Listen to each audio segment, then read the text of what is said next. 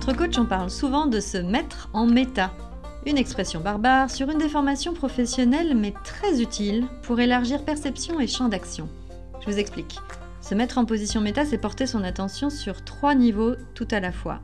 D'abord le client est ce qu'il raconte, ce qu'on le voit faire et suivre. Classique. Ensuite, être conscient de ce qui se passe pour soi, ce que l'on se dit et ou ressent au contact de tout cela.